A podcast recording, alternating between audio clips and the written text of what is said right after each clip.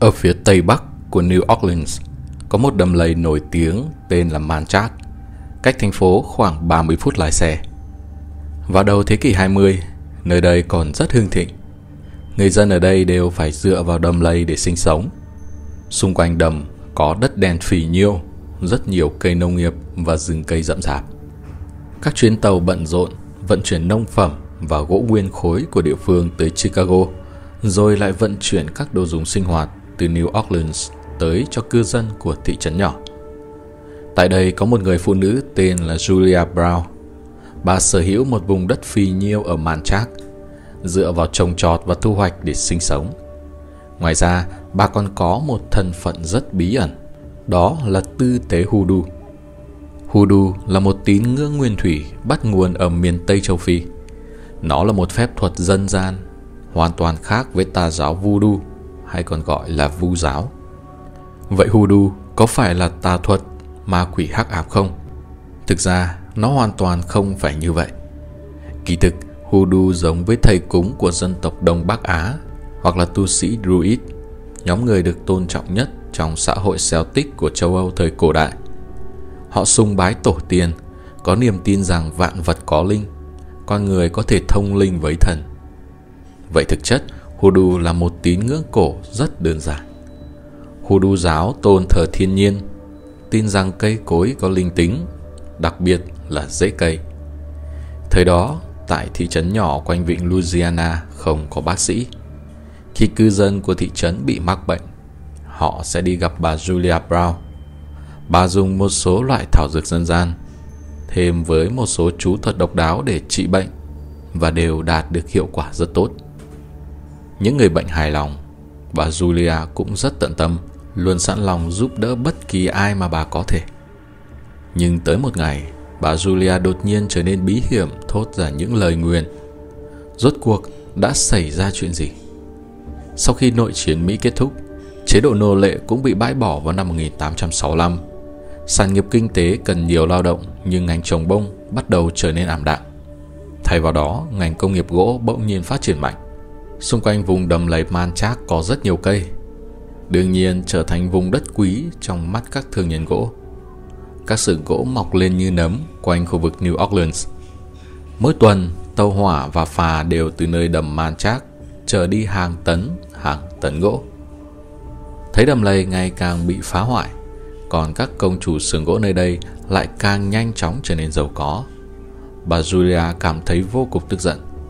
Bà thường ngồi ở hiên trước nhà mình và chơi một loại nhạc cụ cổ. Hát đi hát lại một câu hát. Lời hát đại ý là Một ngày ta chết đi, tất cả sẽ đi theo ta. Lời hát của bà Julia dần dần lan nhanh ra khắp vùng thị trấn khu vực vịnh Louisiana. Mọi người đều lén lút cười sau lưng chế giễu, cho rằng bà đang quá chua xót. Và họ đem lời hát ra đùa bỡn rằng đó là lời nguyền của bà Julia. Đến một ngày, quả nhiên dự đoán đã ứng nghiệm. Bà Julia qua đời và được hạ huyệt vào ngày 29 tháng 9 năm 1915. Buổi tối sau khi lễ mai táng hoàn tất, một cơn cuồng phong ập tới, làm bật tung các nóc nhà. Sóng lớn dâng trào, thị trấn nhỏ ngập chìm trong nước. Cá sấu và rắn trong đầm lầy xuất hiện khắp nơi trong thị trấn. Tất cả mọi người liều mình mong chạy thoát khỏi nơi đáng sợ này. Họ không ngừng chạy và la hét rằng lời nguyền của Julia cuối cùng đã đến. Trận cuồng phong đêm hôm đó đã phá hủy ba thị trấn nhỏ xung quanh vịnh và xóa sổ hoàn toàn chúng khỏi bản đồ. Những người may mắn sống sót cả đời không bao giờ quên lời nguyền Julia. Họ cũng kể lại cho các thế hệ sau về câu chuyện này. Cuồng phong có thực sự là do lời nguyền của bà Julia hay không? Nếu bà thực sự có năng lượng đen tối lớn mạnh đến như thế, thì đây hẳn phải là linh hồn oán hận khủng khiếp nhất trong lịch sử nước Mỹ. Các nhà khoa học tại phòng thí nghiệm ở Miami đã tái hiện lại tình huống năm đó. Nhà khí tượng học cho biết trận cuồng phong năm 1915 đáng sợ đến như vậy. Vì lúc đó còn chưa có vệ tinh khí tượng, con người không cách nào có thể dự báo được thời điểm xảy ra. Từ sau trận cuồng phong, chính phủ Mỹ bắt đầu xây dựng đập với quy mô lớn. Tới nay, khu vực New Orleans đã từng hơn 40 lần bị bão tấn công. Năm 2005, nơi đây phải chịu một trận siêu bão đáng sợ, tên là Katrina, khiến dân số thành phố giảm đi còn một nửa. Siêu bão này tấn công vào duyên hải vùng nam bộ của Louisiana, khiến cho hồ Pontchartrain ở phía bắc bị ngập. Mặt bão chỉ trực tiếp tấn công đầm Manchac và New Orleans. Tình cảnh tang thương và đáng sợ này rất dễ khiến mọi người liên tưởng tới lời nguyền khi xưa bởi sự trung khớp của nó. Hiện tại dân số ở New Orleans vẫn tiếp tục giảm dần. Đập càng xây càng cao để chống bão lũ. Hiện nay đập đã cao hơn nóc nhà của thành phố. Bạn tưởng chừng như mọi chuyện đã dừng lại. Câu trả lời là không. Tỷ lệ tội phạm ở khu vực New Orleans tăng không ngừng.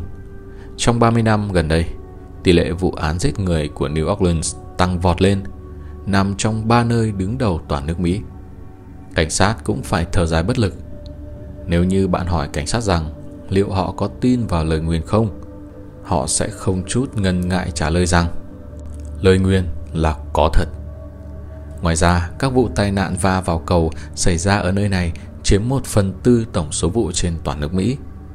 Cây cầu Pontchartrain từ khi bắt đầu hoạt động vào năm 1956, nó đã bị sập 3 lần. Hai tàu hơi nước chở 50 khách đột nhiên mất kiểm soát đâm vào cây cầu đôi Twin Span. Lẽ nào lời nguyền thực sự phát huy tác dụng? Sự thật được vén mở. Các nhà khoa học sinh thái chính là những người đầu tiên không tin vào lời nguyền – nên sau trận siêu bão Katrina năm 2005, họ vào cuộc điều tra nguyên nhân phía sau. Quả nhiên họ đã phát hiện ra tình huống bất thường. Mỗi năm khi nước dâng lên, trên mặt sông nổi lên rất nhiều khối gỗ. Khu vực New Orleans có thể nói là thành phố trong nước. Phía bắc là hồ Pontchartrain, phía nam có sông Mississippi chảy qua. Trong thành phố có rất nhiều kênh rạch, khắp nơi đều nổi lên các khối gỗ. Khi tàu thuyền đi qua, có khi các cọc gỗ mắc vào trong máy phát động cơ, khiến động cơ ngừng hoạt động. Có thể đó là nguyên nhân làm tàu thuyền mất lái mà đâm vào trụ cầu. Các nhà sinh thái nghiên cứu những khối gỗ nổi lên mặt sông này và phát hiện rằng hóa ra chúng là rễ cây. Thân cây sau khi bị khai thác chặt đi, phần rễ còn lại ngâm trong nước quanh năm. Dần dần chúng nổi lên, có phần rễ to tới mức có thể chặn cả một xe tải. Ngoài ra trong đầm còn có loài chuột khổng lồ gặm cắn rễ cây. Các nhà sinh thái lúc này mới biết những rễ cây này là của những cây bách trước đây bị nhà buôn gỗ chặt đi. Rễ cây bách thường đàn móc liên kết chặt chẽ với nhau ở dưới đất. Như thế chúng sẽ cố định chắc đất bùn. Cây bách sinh trưởng chậm, chất gỗ cứng là một trong những loại gỗ được ưa chuộng nhất trên thị trường. Các thương nhân gỗ chặt phá bừa bãi khiến đất bùn ngày càng khô cằn. Nhưng đó chưa phải là điều tồi tệ nhất. Nguyên nhân khiến đầm lầy biến mất tại các con đập cao bằng nóc nhà. Đập chắn sóng được xây dựng để ngăn các cơn sóng, nhưng có vấn đề khi bão tấn công vùng đầm lầy. Đập sẽ ngăn dẫn phần nước biển xâm nhập vào trở lại biển. Vậy là nước biển lưu lại trong thời gian dài khiến đất bị muối và kiềm hóa, phá hoại vùng đất rừng vốn đã suy yếu. Sau khi sinh thái bị mất cân bằng đã ảnh hưởng tới cuộc sống của các động vật thải đó Cá sấu, rắn dần ít đi Loài chuột khổng lồ sinh sôi mạnh Gặm nhấm rễ cây Diện tích rừng nhanh chóng thu hẹp lại từ đó, đất ngày càng ngập lún xuống nước. Tới lúc này mọi người mới thở dài. Hóa ra vùng đầm lầy bị biến mất Không phải do phép thuật hắc ám của bà Julia, Và bà cũng không phải là linh hồn oán hận nhất trong lịch sử nước Mỹ. Tới năm 2020 Một chuyên gia thực vật học chuyên nghiên cứu đầm lầy Manchac đã có một phát hiện mới tại phòng thí nghiệm. Ông phát hiện ra ở rễ cây bách trong đầm lầy nơi này có một loại nấm men giúp thực vật ở đây có thể chịu được độ mặn của nước biển. Hơn nữa, thông qua rễ còn có thể truyền đến các thực vật xung quanh. Ngoài ra, rễ cây bách còn có thể lưu giữ carbon trong không khí, điều chỉnh kết cấu không khí, cải biến khí hậu. Có thể nói, hệ thống rễ khổng lồ chẳng chịt của cây bách chính là linh hồn của đầm lầy Manchac.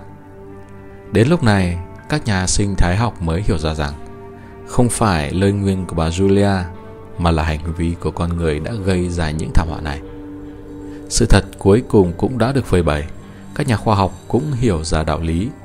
Trí huệ cổ xưa cũng đã nói với con người rằng thiên nhiên có linh tính, dễ cây sinh trưởng nơi thổ nhưỡng cũng vậy.